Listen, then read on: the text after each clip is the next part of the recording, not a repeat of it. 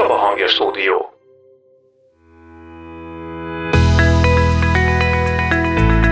A bűnnek van következménye. És az egyik ilyen következmény kell, hogy legyen a bűnbánat, és lehet aztán a kegyelem. Ott van az irgalmas Isten bármely élethelyzetünk felett, hogy ő maga kegyelmes. Az Isten számára a bűnöknek nincs különbsége, mert a legkisebb bűn is a kárhozatba taszíthat. Ugyanakkor hatalmas árat fizetett azért Jézus Krisztus halálában, hogy még a legmegáltalkodottabb bűnből is vissza lehessen térni. Nincs kegyelem, hangzott sokfelől, sokféle összefüggésben a közbeszéd témáját hetek óta uraló botrány kirobbanása miatt. Már a megterhelt szóvá vált a keresztény tanítás alapját és legnagyobb ajándékát jelentő kegyelem, ezért fontosnak tartottuk, hogy külön válasszuk a kétfajta üzenetet, amelyet a világi szóhasználat szerinti közjogi értelemben vett kegyelem, és az Úristen irántunk tanúsított kegyelme jelent, amire viszont mindannyian rászorulunk. A legfontosabb különbségekről beszélünk a mai adásunkban hárman szolgatársak, Nagy Zoltán Esperes Békés Csabáról, Mezőberényből Lázár és Korka Katalin Esperes helyettes, és jó magam Zsíros András korábbi gerendási lelkész. Ez az Erős Vár Podcast.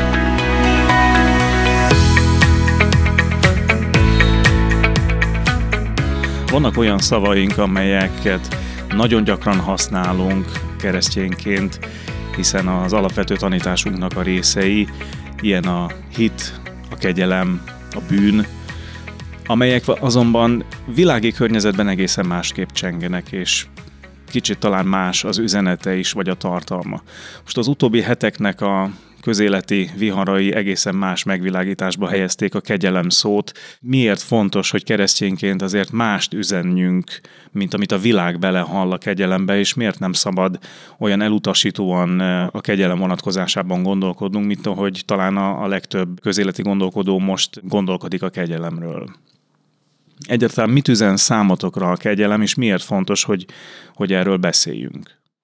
Hát alapvető egyházi tanításunk, ugye a szóla grácia, az egyedül kegyelemből eh, van üdvösségünk hitáltal, tehát mi nem tudjuk elkerülni ennek a kifejezésnek a használatát, nem tudjuk kiírni a szótárunkból, nem tudjuk helyettesíteni, nem is akarjuk. Tehát amiről, amiről az egyház, az evangélius egyház beszél, amikor kegyelemről beszél, eh, akkor igenis az Úristen kegyelméről szólunk, eh, ami nekünk úgy érezzük, hogy lételemünk, hiszen ebből élünk, ebből tudunk ö, lelkileg táplálkozni, ebből tudunk erőt meríteni ahhoz, hogy, hogy, ö, hogy föl tudjunk állni akkor is, amikor elestünk, amikor elbuktunk, amikor bűnt követtünk el. De számomra a legfontosabb mondani valója mindannak, ami történik a közéletben, az, az egyel visszább megy talán, mégpedig az, hogy azt azért hogy is mondjam, kicsit furcsa látni, vagy nem, nem ehhez szoktunk feltétlenül hozzá, de mégiscsak azt tapasztaljuk, hogy van következménye a cselekedeteknek. És ez megint csak egy olyan általános igazság, ami az hívő ember életében is így, ugyanígy történik igenis, a cselekedeteinknek van következménye, adott esetben negatív következménye is van ránk nézve, e, és akkor még erősebben fogalmazhatunk, e, és kell is fogalmaznunk, nem feltétlenül erre a konkrét esetre, e, ami, ami történt, amiről beszélünk, hanem minden egyes esetére az életünknek, hogy a bűnnek van következménye. Amikor én az Úristen parancsai ellen cselekszem, annak van következménye és ez egy, egyik ilyen következmény, aztán nyilván attól függ, hogy, hogy merre megy el az ember, de, de mindenképpen van következmény, és ez egyik ilyen következmény kell, hogy legyen a bűnbánat, és lehet aztán a kegyelem.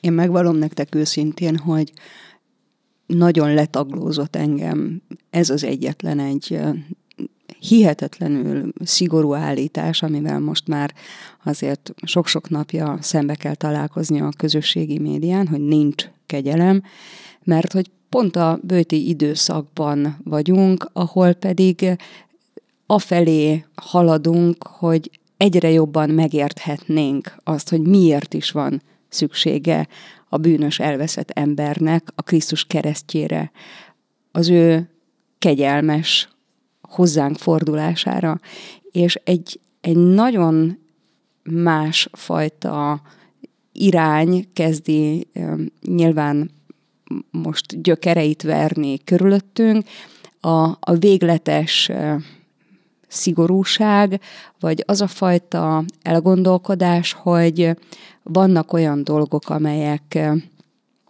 egészen egyszerűen másként nem kezelhetők, csak és kizárólag a büntetéssel. És, és ott nincs semmiféle felmentésnek, vagy, vagy irgalomnak, vagy, vagy szánalomnak helye. És, és elgondolkodtam azon, hogy, hogy tulajdonképpen az egész hitünket az határozza meg, amit Pálapostolnál olvasunk a második korintusi levél 12. fejezetének a végén, hogy elég neked az én kegyelmem, mondja az Úristen, mert az én erőm erőtlenség által ért célhoz. Tehát, hogy, hogy az ember saját maga életében felismerheti az elveszettségét, a bűnösségét, a gyengeségeit, azt, hogy, hogy az életében számos olyan pont cselekedet érhető tetten, ahol, ahol gyenge volt, és nem tudott ellenállni a kísértésnek, ahol a saját ereje egyszerűen nem vitt sehova, vagy éppen, hogy belevitte a legrosszabb helyzetekbe is, de hogy mégiscsak mindezek ellenére ott van az irgalmas Isten bármely élethelyzetünk felett, hogy ő maga kegyelmes. És hogy a bőti időszak pedig pontosan arról szólna, hogy ebben a néhány hétben kicsit visszahúzódva a világzajától, talán tudatosan bőtött tartva, akár ilyen-olyan-amolyan eddig számunkra kedves dolgokat hátrahagyva, megpróbálnánk odafigyelni arra, hogy kicsoda az a testet öltött, közöttünk járt, értünk szenvedett Isten, és most tele van minden azzal, hogy, hogy nincs kegyelem, és ez borzasztóan tematizálja a, a hétköznapoknak a hangulatát. Szóval ez engem egészen egyszerűen letaglózott, hogy, hogy ennyire nyilvánvalóan futhat a világ szekere az egyik irányba, és ennyire nyilvánvalóan gondolkodunk mi egy teljesen más irányban. Igen, de a kettő között talán abban van a különbség, hogy nyilván mi azt egyértelműen megtapasztaljuk, hiszük és valljuk, hogy az Úristen kegyelmében bízhatunk. Ez a kijelentés, hogy nincs kegyelem, ez szerintem inkább arra akar vonatkozni, hogy nincs menekülés a következmények elől. És ez egy, ez egy másik síkja az egész történetnek, és egy másik síkja minden ilyen, mindenféle cselekedetnek. Tehát, hogy itt azért azt szerintem egyértelműen kell látni, és hát nyilván ez korbácsolta föl a kedélyeket, hogy egy olyan bűncselekmény elkövetőjéről, pártolójáról beszélünk áttételesen, legalábbis a bírósági ítéletek szerint, amely, amely cselekmény az egész magyar társadalom számára egyformán elfogadhatatlan. És ugye itt, itt azért, amikor elhangzik, hogy nincs kegyelem, akkor azért szerintem emögött, hogyha egy kicsit bővebben kifejtik, akkor legtöbbször azért ez van, hogy, hogy a következmények elől ne lehessen elmenekülni, és nem feltétlenül az, hogy akkor az Úristen bocsánatát nem tudjuk megtapasztalni. És a kettőt szerintem nagyon élesen külön kell választani, és ahogyan azt is, hogy ugye az egész elnöki kegyelemnek a, a, a lényege az, az nem az, hogy, hogy az azért kapna valaki elnöki kegyelmet, mert ártatlan egy ügyben és ez az értelmezés is nagyon félresiklik nagyon sokszor. Anélkül, hogy én bárkit is meg akarnék ítélni ebben az egész kérdésben, de önmagában az elnöki kegyelem is erről szólt, hogy, hogy ott elítélt, bűnös ember kap kegyelmet. Igen, az a kegyelem... Attól, bocsánat, a, a, a, attól függetlenül, hogy az az ítélet az jogos, helyes és, és igazságos volt-e a kegyelem szerintem a bűnös ember felmentése a büntetés alól. Nem? Ez így van, de, de ennek, ennek, ennek elengedhetetlen része a bűnbánat. És ezt nem hagyhatjuk ki. Tehát azért ö, olyan epizódját is láttuk ennek a történetnek, amikor az Úristen kegyelmére hivatkozik ö, valaki, aki éppen elismerte a bűnét, de nem érződik benne az, hogy, hogy a, a bűnbánatnak a cselekedeteit azt, azt magára nézve érvényesen gondolná. És ez egy nagyon fontos dolog hogy uh, itt, itt a következmény, igen, egy vezető beosztásban, egy vezető uh, tisztséget, uh, vagy, vagy közjogi hatalmat viselő emberek látták be a hibájukat, és, és vonták le ezt a következtetést, hogy le kell mondaniuk. Igen. Én szeretnék arra utalni, hogy a hétköznapi életben is sokkal alacsonyabb szinten megtörténnek hasonló helyzeteink. Azon gondolkodtam, hogy hogyha akár a gyermekeink nevelése közben, akár egy iskolai rendbontás idején megtapasztaljuk azt, hogy, hogy a ránk bízott gyermekek elértek egy bizonyos határhoz, megszekték a, a családi normákat, a társadalmi normákat átlépték, a házi rendet nem tartották tiszteletben, akkor ott és abban a helyzetben ezt ténylegesen azt kijelentjük, hogy ez tarthatatlan, itt ennek következménye lesz, jön a szankció. És szerintem nagyon lényeges, hogyha azt mondom, hogy, hogy ebben a helyzetben az én olvasatomban miről szól valószínű ez a szlogen, arról szól, hogy, hogy ha valahol van súlyos bűn, azt nem hagyhatjuk szó nélkül. És ott mindig meg kell lenni az arányos szankciónak. Én ma is így jöttem, hogy több hittanórát tartottam, és bizony ma volt egy-egy olyan helyzet, amikor a hittanóra után oda kellett álljon három gyermek, és meg kellett beszéljük, hogy ez volt az utolsó ilyen, mert nem lehet szó nélkül hagyni azt a fajta viselkedést, rendbontást, amit ők ott és akkor egy adott pillanatban, még a tanóra előtti szünetben elkövettek. Tehát igen, úgy gondolom, hogy, hogy nagyon jó, hogyha a társadalomnak a, a normája, vagy a társadalomnak a, az élő lelki ismerete tud olyan lenni, hogy, hogy vannak adott megnyilvánulások, amikre mindenki rá tudja mondani egyértelműleg azt, hogy ez senki számára nem, nem megtehető. Tehát, hogy, hogy végre ki tudjuk mondani azt, hogy ami bűn, az bűn és, és, hogy, és hogy ez sehol senki számára nem tolerálható, és hogyha ez megtörtént, akkor jönnie kell a szankciónak.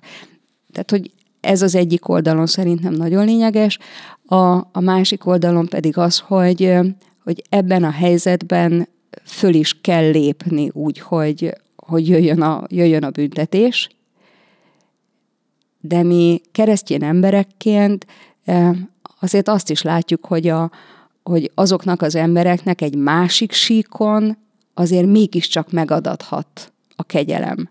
Tehát az kicsit azon gondolkodtam el, hogy van az állam, van az államhatalom, van az igazságszolgáltatás, amelynek kötelessége üldözni a rosszat és büntetni a bűnt, a másik oldalon pedig mi egyházi emberek, az Isten emberei azért vagyunk elküldve ebbe a világba, mert nekünk kötelességünk hirdetni, hogy a legmegátalkodottabb gazember is bűnbocsánatot kaphat az Istennél. És én most azt érzem, hogy minthogyha ez a kettő nem lenne ennyire tisztán kommunikálva, vagy nem éreznénk, vagy minthogyha rányomulna a, a világi kommunikáció eh, a, a mi értelmezésünkre. Hát mert fontos különbség a kettő között, amit mondasz, hogy arányos szankciók, ez pusztán emberi gondolkodás.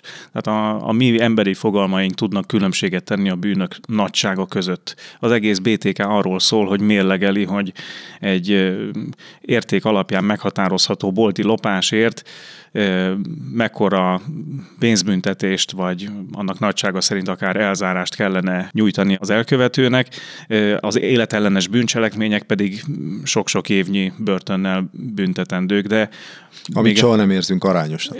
És még így is, Ezért. így van. De hogy az Úristen számára viszont kettőfajta következmény létezik, vagy az örök élet a tiéd az életed végén, vagy az örök kárhozat. És nincs a kárhozatnak időtartama, hogyha leülted a 20 évnyi kárhozatot, akkor utána mehetsz a mennybe. Tehát, hogy ott végleges következménye van a, az életednek, és ott a ke, az ő kegyelme ettől ment meg. És tulajdonképpen az Isten számára a bűnöknek nincs különbsége, mert a legkisebb bűn is oda tud vezetni, hogy ha azt te attól nem szabadulsz meg, és ragaszkodsz hozzá, és nem vagy hajlandó megbánni, és eltávolodni tőle, és visszafordulni az Istenhez, akkor elszakítod magadat az örök élettől, az üdvösségtől. És a legkisebb bűn is a kárhozatba taszíthat. Ugyanakkor a leghatalmasabb emberi elmével felfogható leghatalmasabb bűn is ott hagyható az ember által, és az Úristennek van arra hatalma, hogy még ezt is kegyelemmel részesítse, és felemeljen téged a, a kárhozatba, hiszen hatalmas árat fizetett azért Jézus Krisztus halálában, hogy még a legmegáltalkodottabb bűnből is vissza lehessen térni. De ezek mind az Úristen fogalmai, és nem a mi emberi szintünk. Nekem az a gondolatom ezzel kapcsolatban, az egész ügyel kapcsolatban, hogy tulajdonképpen az egy pozitív eh, hozadéka talán, hogy, eh, hogy újra azt látják az emberek, hogy van következménye cselekedeteknek. Az viszont szerintem egy nagyon negatív meg mondani valóval bír mindannyiunk számára, hogy azért milyen magasan van már az a szint, ahol következmény van. Tehát mennyi mindent tudunk elnézni. Tehát miközben azt mondja, hogy nincs kegyelem, azért, azért gondoljunk bele, hogy, hogy a, a e, most emberi gondolkodásunkból kiindulva, András, amire utaltál, hogy a, a bűnök kategóriáit így egymás fölé állítjuk, azért, hát bocsánat, azért a pedofília az már tényleg a igen, van ez. nem sokan tudom, hogy mi, mi lehet még, mi lehet még annál nagyobb. Átlép. Igen, igen. Tehát, hogy a, a, a, a csalás, a lopás, a megcsalás, a, és akkor folytathatnánk, az egy, az egy sor olyan van, ami, aminél, ami fölött átsiklunk. Mert, Sőt, vannak, akik mert még büszkén is hirdetik, igen. És ugye ez az én veszőparipám, meg biztos elmondtam itt is néhányszor, az elnézés és a bocsánat közti különbség. Mert elnézzük, mert, mert sokkal könnyebben elnézünk olyan dolgokat, amikről, amiket saját magunkról is el tudunk képzelni, hogy képesek vagyunk azt elkövetni, akár engedve egy kísértésnek egy, egy adott helyzetben, de nyilván tehát itt olyan magasra értünk ezzel a, a, a pedofiliával kapcsolatos dolgokkal, hogy azt azért már itt társadalmilag nem vagyunk képesek elnézni, meg én egy személy szerint se, de hogy de lám milyen érdekes, hogy mennyire magasra került az inger küszöbe a társadalom. Igen, ezt Jézus mondom, idejében ez egy... megkövezés országos balhé volt, hogy, hogy valaki megcsalta a férjét, és akkor ott mind, a körbeállta az Jó, egész hát. város a, a parázna nőt. Persze, igen, mekkor, megfelelően mekkor... szelektíven, ugye azért. Igen. Tehát, hogy ott abban is volt nem kevés képmutatás, de... de... Hát nyilván, csak hogy a, akkor még milyen érzékeny volt a társadalom azokra az ügyekre, ami mellett ma már simán elmegyünk. De én most picit ennek a lélektanába is belegondoltam az utóbbi napokban, hogy azért ez megint egy ilyen gyűlölet cunamit sikerült látnunk magunk előtt. Hogy igen, most megint vannak adott egyének, emberek, megnevezhetők, akik elrontottak valamit, akiknek a közjogi méltóságuk okán nem lett volna szabad, hogy ezt így megtegyék, vagy igen, vannak olyan emberek, akik milyen álnok cselekedeteket követtek el, és most megint másokra figyel a társadalom, és közben meg közben meg a, személyes életben ott levő bűnök, amik miatt a legközelebbiek, vagy akár a munkatársaiak szenvednek, azok most valahogy egy kicsit így hát háttérbe szorultak, mert most ezekre a nagy hatalmasokra kell figyelni, és most szabad gyűlölködni, és szabad így elszabadulni az indulatoknak, és megnevezni mindenkit ilyen olyan aljasnak, meg az embernek, meg, meg miféle lelkületűnek. Szóval, hogy nekem, nekem ez, ez volt a leg, legrosszabb így a, az utóbbi időben, hogy, Igen, égbe kiáltó, meg gyalázatos, de közben ki mindenki gondolkodott el azon, hogy és vele mi a helyzet. Ő kicsiben egészen pontosan hol is tart, meg, meg őt milyennek látják a, a saját környezetében, és biztosan azért van ez így, mert hogy először is érzékeny vagyok erre, meg, meg nyilván én is, hogyha bármilyen történik, akkor először mindig önmagamon próbálom kezdeni a megjavulást, meg a megjobbulást, de,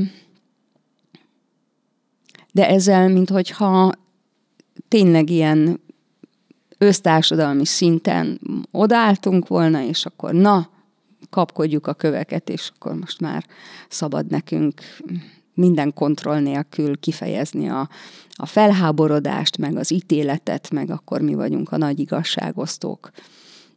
Persze, igaz, tény, de, de, de közben meg szerintem túlságosan elment a hévvel, vagy a felháborodással a, a ló, és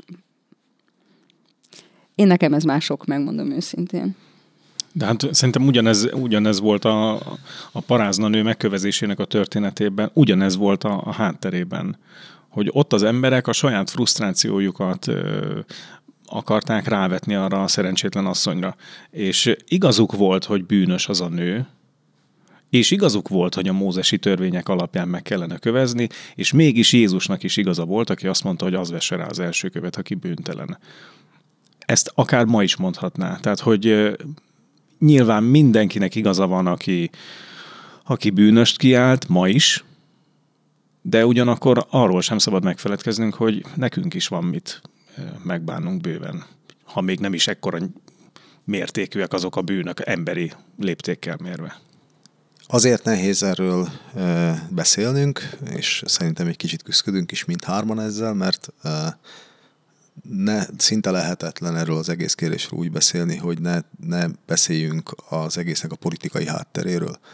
És mindabban, amiről, amit, amit mondtál, Kati, ebben is, tehát hogy, hogy ebben nyilván, hogy benne van a politikai háttér, és nyilván politikai eh, oldaltól függően fog valaki egy kicsit elnézőbben, vagy felment megértő szándékkal szólni és, és gondolni valakire, a másik oldalról meg éppen még inkább, vagy még erősebben ítélkező szándékkal. Tehát, hogy ezt, ezt látnunk kell mögött, ezt nem tudjuk kivenni belőle, ez egy erősen átpolitizált téma az egész.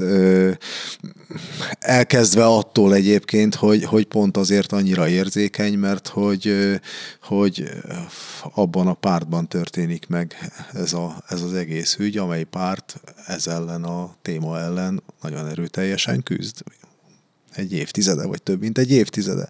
Tehát, hogy, hogy ezek, ezek nagyon nehéz kérdések ilyen innen e, nézve, és, és nem is tudom, hogy, hogy le lehet erről bontani.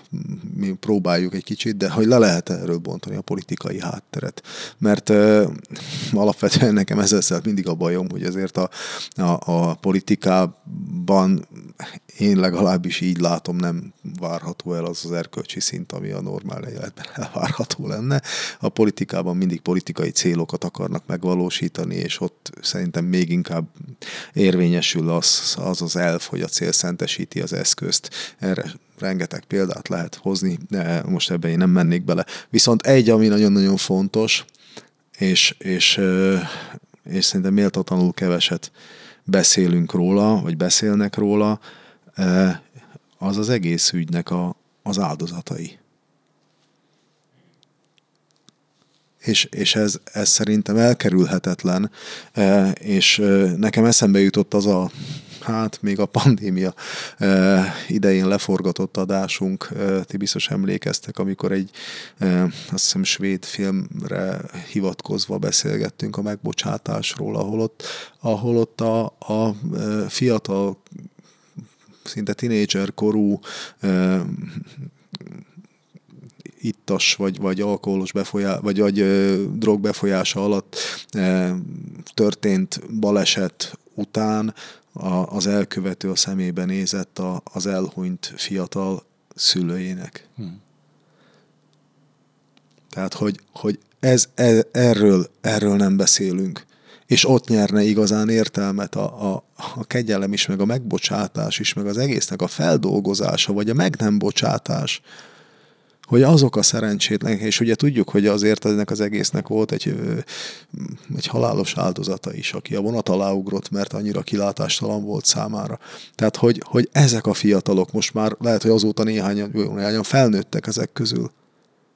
Tehát őket de nyilván nem nekünk, de hogy, hogy azért az, az egy egészen más helyzet lenne, hogyha valaki annak a következményét is vállalná, hogy igen, én, aki, aki elkövettem, én ezt megbánom, és oda megyek, és bocsánatot kérek. És a szemébe nézek annak az embernek. Szóval azért ez, és azt gondolom, hogy utána egészen másképpen lehetne beszélni annak az embernek is a kegyelemről illetve már úgy, hogy ő máshogy beszélhetne a kegyelemről. Én nagyon veszélyesnek ö, láttam azt is egy ponton, hogy, hogy az Úristen kegyelmére hivatkozik valaki, úgyhogy tényleg nem, nem, nem vállalja a következményét, és, és még, csak, még csak a enyhébb következményét is nem, hogy ilyet. Szóval ez, ez számomra is elfogadhatatlan. És nyilván én ezt nem e, ebből a, a farizeusi székből akarom mondani, hogy jaj, hát mert én vagyok a tökéletes, ez szó sincs róla. Tehát, hogy én tisztában vagyok azzal, hogy, hogy hol vannak a, a, az én saját, és a bőti időszak azért ebben nekünk sokat segít, hogyha ezt egy picit is komolyan vesszük, hogy ezt önvizsgálatra fordítjuk ezt az időt, jobban odafigyelünk erre, Isten igéjéből azért elég éles tükröt látunk magunk előtt, amiben az életünket megvizsgáljuk, és, és mondom, nem a hibátlanság meg a tökéletesség képzelt trónjáról akarok én ítéletet mondani mások felett, nem, de azért ebből a történetből is ez egy, ez egy nagyon fontos tanulság mindnyájunk számára, hogy igenis, ha hibáztam, annak vállalnom kell a következményét és a negatív következményét nyilvánvalóan.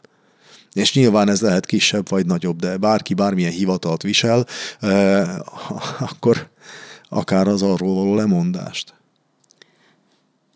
Friss élményem az, hogy büntetés végrehajtásból kiszabadult, illetve jóvátételi munkára nyitott volt elkövetők, találkoztak a, az érintetteknek a családjával. Egészen pontosan ugye arról van szó, hogy ha valaki életellenes bűncselekményt követett el, és utána kész arra, hogy annak a valakinek, akinek az életét elvette a családjával találkozzon, megtörténhet az, hogy, hogy ott az ő családjának a javára tesz valamit, mint például elkezd kertet gondozni, és hogy ez egy döbbenetes szituáció, hogy ha elfogadja az a család, hogy, hogy az a másik, aki, aki a, a szemükben a, a gonosztevő, az egyáltalán ott van az ő portájukon, és ott valamit csinál, az már egy, az már egy közeledés. És um, úgy hallottam, hogy, um, hogy néhány hét múlva megtörténik uh, a két félnek az egymásra találása. Mert ez, aki elkövette a szörnyű bűncselekményt, gondozza a kertet, és sír szégyenében, töredelmében, fájdalmában, teljes emberi összezúzottságában, a család pedig, aki bent látja ezt az embert a könnyeit nyelve teljes emberi összetöretettségében dolgozni, egy idő után tehát mégiscsak megszületik az irgalom azoknak a szívében, akik a, a szeretüket elveszítették, és mégiscsak kiderül arról az emberről is, aki ott dolgozik a kertjükben, hogy ő is ember. Tehát valahogy az emberséget látni ebben a helyzetben, igen, az áldozatoknak a fájdalmát, megalázottságát, de látni, látni azt is, hogy aki egy adott szituációban számunkra nem egy érthető döntést hozott, mind-mind emberek, mind-mind olyanok, akik irgalomra, az Istennek a, a kegyelmére szoruló emberek. És én ebben a helyzetben ezt látom, hogy ha azt, ha azt kiáltjuk, hogy nincs kegyelem, akkor valahol ezt a pontot, mint hogyha kivennénk belőle, hogy, hogy, hogy átélhesse minden egyes oldal azt, hogy van bűn, és a bűnnek az a következménye, hogy bennünket rombol, tönkreteszi az emberi kapcsolatainkat, az emberi méltóságunkat letiporja, mindazt, amit mi szépnek, értékesnek tartunk az emberi életben, azt egészen egyszerűen tönkreteszi, de hogy innen is van menekvés. És amit én nagyon fontosnak tartok ebben a témában elmondani, hogy az Isten sem úgy adja a kegyelmet, hogy mint egy ilyen szemtelen jóságosztó automata, majd így ül egy hatalmas nagy hófehér fotelben ott valahol a felhők tetején, és akkor majd úgy mosolyog a szakála alatt, és na hát szükségetek van egy kis jóságra, akkor majd kaptok ebből, az adja a kegyelmet, aki megbűnhödött a bűnökért. Aki, aki elveszi, elhordozza, elveszi a világ összes bűnét. Aki elszenvedi az összes aljasságot, a bűnnek minden romboló és bennünket tönkretevő hatását, Krisztus adja a kegyelmet. Aki nagyon jól tudja, mit jelentett megbűnhődni ezekért a vétkekért. Neki van egyedül joga arra, hogy azt mondja bármilyen aljas és gonosz cselekedet után, hogy ha összetört téged a bűnismeret, meg a bűnbánat, akkor na innen van menekvés. Még neked is. Mert én, az Isten, az Isten fia, ezekért a, a bűnökért már elégtételt adtam. Szóval nem, nem mindegy, hogy ki, ki nyújtja a, a kegyelmet, és, és szerintem nekünk azért olyan nagyon értékes, mert látjuk azt, hogy, hogy, hogy megvolt a következmény, alászállt a poklokra Krisztus, és, és ő, az, aki, ő az, aki egyedül ebben részeltethet bármely embert. Az egész folyamatnak a komplexitását szerintem a legjobban a gyónási kérdéseink fogják át. Hogy az embernek a, a, a bűnhöz való viszonya az hogyan kell, hogy alakuljon az életében. És számomra mindig eh, egy, egy külön lelki élmény ezeket a kérdéseket feltenni és megválaszolni. Hogy hogy épül ez egymásra, ez, a, ez az öt réteg. Ugye legelőször az, hogy, hogy vallod-e a bűneidet. Aztán, hogy bánod-e azokat, mert van olyan, aki megvallja és büszke rá. De hogy, hogy megbánom a, a, a bűneimet. Aztán az, hogy megbocsátottam azoknak, akik vétkeztek ellenem. Az, hogy hiszem, hogy az Úristen megbocsát nekem és az, hogy igyekezem ezután Isten akarata szerint élni.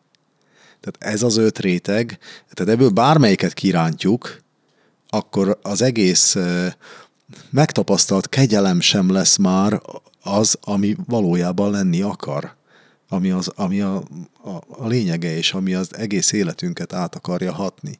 Tehát ebből, ebből bármelyiket vesszük ki, nem lesz, nem lesz már szerintem helyén valami meg, megborul az egész építmény. Én ezért tartom fontosnak azt, hogy, hogy ne csak egy kegyes rítus legyen az úrvacsora vétel, meg hogy a keresztény ember megújulása, bűnbánata ne csak arról szóljon, hogy nekünk jó, mert hogy elrendezzük a megterhelt lelkiismeretünket, és, és majd a jó Istennél tényleg megint új erőre kaphatunk, hanem, hanem legyen utána valami jóvátétel. Igyekezel-e ezek után Isten akaratát cselekedni. Tehát, hogy nyilván ez Isten akaratának megfelelő élet, de abban már cselekmény van. Az nem csak arról szól, hogy, hogy én majd várom azt, hát, hogyha majd akarni fogok tudni jó lenni, hanem, hanem egy, egy, egy valóságos tetrekészség a jóra. És persze a jóvátétel vagy a töredelem az nem ugyanaz, vagy az elégtétel az egy másik dolog, de én úgy gondolom, hogy mégiscsak fontos az, hogy, hogy miután, ha valaki valamit elrontott, elhibázott valahol valakinek az életében valamit tönkretett, akkor próbáljam már a javára lenni, valahogy bizonyítani annak az ellenkezőjét, rosszat cselekedtem, és akkor most már szeretném, hogyha inkább a jóra emlékezni, mert én ilyen is tudok lenni. Mert a jó Isten engem már készé tett, vagy felkészített arra, hogy én, hogy én ne csak úgy álljak hozzá a dolgokhoz, ahogy eddig képes voltam, hanem adott nekem lelket, meg értelmet, meg készséget arra, hogy valami jót csináljak ebben a világban, jót munkáljak. A jóvátételnek van egy veszélye szerintem, ami a reformációra visszamegy.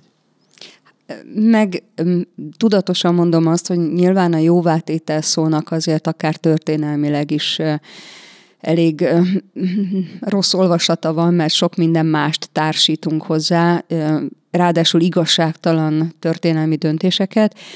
Ezért mondom azt, hogy inkább valami jó cselekedet, ami vagy a, talán, talán úgy is mondhatnánk, hogy ahogyan a, az úrvacsorai liturgiánkban elküldjük a testvéreket, hogy most már teremjetek jó gyümölcsöt legyen annak következménye, hogy, hogy az Istennel jártok, hogy a lélek által vezetett emberetek, emberek vagyok, vagytok, látszódjék rajtatok, hogy, hogy benneteket kézbe vett a Jóisten. Igen, de a jóvátétel, ugye a penitencia, az meg egy kicsit azért vezethet félre, mert hogy ott az ember pont, hogy az Úristen kegyelméből vehet el, vagy azt kisebbítheti, hogyha azt gondolja, hogy az Úristen most azért bocsát meg nekem, mert én ezt jóvá teszem. Tehát, hogy, hogy ez, ez nagyon fontos különbségtétel szerintem, hogy, és azért is a kettő szerintem Egyetértünk szerintem. Egy, egyetértünk, és ezt is gondolunk, igen. igen, igen, és ezt ki is mondtad, hogy tulajdonképpen a kegyelemnek a következménye kell, hogy legyen az a jó cselekedet,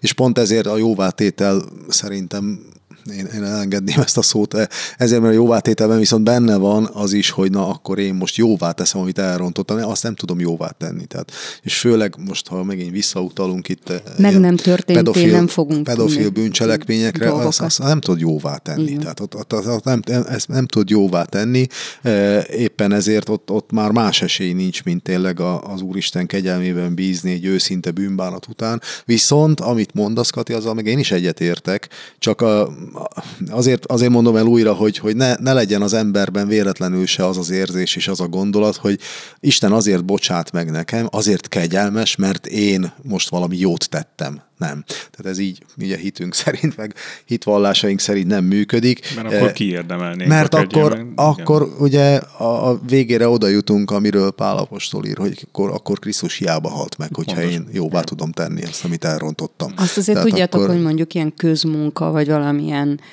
kötelező cselekményre utalás, az is a büntetésnek lehet egy formája. Persze, de az nem a kegyelem az nem a, a kegyelem, az a büntetés. Igen, Pontosan igen, erről igen. van szó. Tehát, hogy én most uh, abból az irányból gondolkodtam, hogy a mi személyes uh, bűnvallásunk, a, a megterhelt lelkiismeretünknek a, a gyógyulása, uh, az nem maradhat csak személyes síkon. Jó, én most már elrendeztem ezt a dolgot a Jóistennel, megvallottam, bűnbocsánatot kaptam, úrvacsorát vettem, érzem, hogy tényleg Isten feloldozott engem, és most már rendben vagyok, tehát ennek kell legyen következménye, tehát ennek is kell legyen látszatja, folyamodványa, a megszentelt élet tulajdonképpen ez, vagy a megszentelődésnek az útja, hogy ha én újra és újra kapok az Isten kiérdemelhetetlen jóságából, ingyen kegyelméből, akkor ennek valahol meg kell mutatkoznia szavaimon, emberi kapcsolataimon, tetteimen, annak, annak nyoma kell legyen. Ezért mondjuk, hogy ugye a gyümölcs is ott van a fán, látszódik, hogy az ott megérlelődött, nem csak úgy, hanem, hanem következményként. Azért nehéz ez, mert a bűnt ráolvasni valakire, most ez erős kifejezés, de hogy akár rábizonyítani valakire a bűnt, vagy, vagy azt mondani, hogy ő a bűnös ebben a helyzetben, de akár Istennek a kegyelmét hirdetni valakinek, az sokkal egyszerűbben megy és gyorsabban, mint ez, amiről beszélünk, hogy utána gyümölcsöt teremjen. Tehát, hogy azért a gyümölcs terméshez idő kell. Tehát, hogy most ha elkövetek én egy e, bűnt, és ezt megbánom, és az Úristen megbocsát nekem, e, de ahhoz, hogy jó, hogy, hogy valami jót cselekedjek annak az életében, aki ellen védkeztem, ahhoz azért mégis csak kell idő. Meg tudatosság. Én az utóbbi időben sokszor azon gondolkodom, hogy, hogy rengeteg mindent kapunk számolatlanul kapunk rengeteg jót az Istentől, de, de minthogyha csak úgy sütkéreznénk a napon.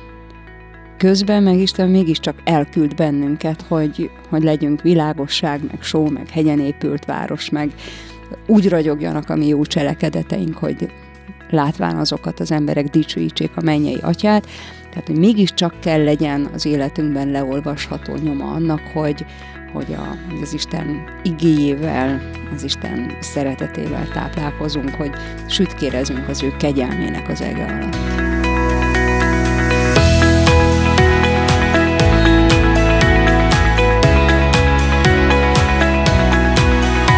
Ez volt az Erős Vár Podcast. Sorozatunkat jövő héten folytatjuk, de addig is örömmel fogadjuk hallgatóink visszajelzéseit is. Tegyenek fel bátran kérdést is, amit akár egy következő adásunkban szívesen körbejárunk. Írhatnak nekünk Facebook oldalunkon, komment vagy üzenet formájában, ha pedig az Evangélikus Egyház vagy a Kötőszó YouTube csatornáján hallgattak bennünket, akkor egyszerűen a videó alatt s ha arra érdemesnek találják az elhangzott gondolatokat, bátran osszák meg ismerőseikkel is. Köszönjük a figyelmet, erős vár a mi Istenünk!